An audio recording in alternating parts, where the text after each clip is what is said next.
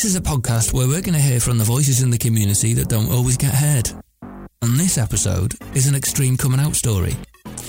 You might have heard of Jay Hawkridge. He's a 27 year old lad from Yorkshire who decided to open a TikTok account aimed at reducing HIV stigma that's been watched by millions of people around the world, tens of millions in fact.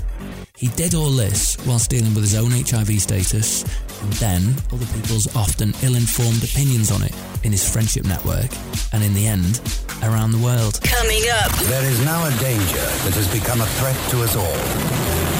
It is a deadly disease and there is no known cure. Oh my god, you're gonna be dead in a year. And you go, whoa, whoa, whoa. If anything, I'm probably gonna outlive you, mate. People that had been through the 80s and the 90s and they didn't have the same lens of what it's like to be diagnosed as a younger person today with social media, with dating, with how things have changed, with hookup culture. The virus can be passed during sexual intercourse with an infected person.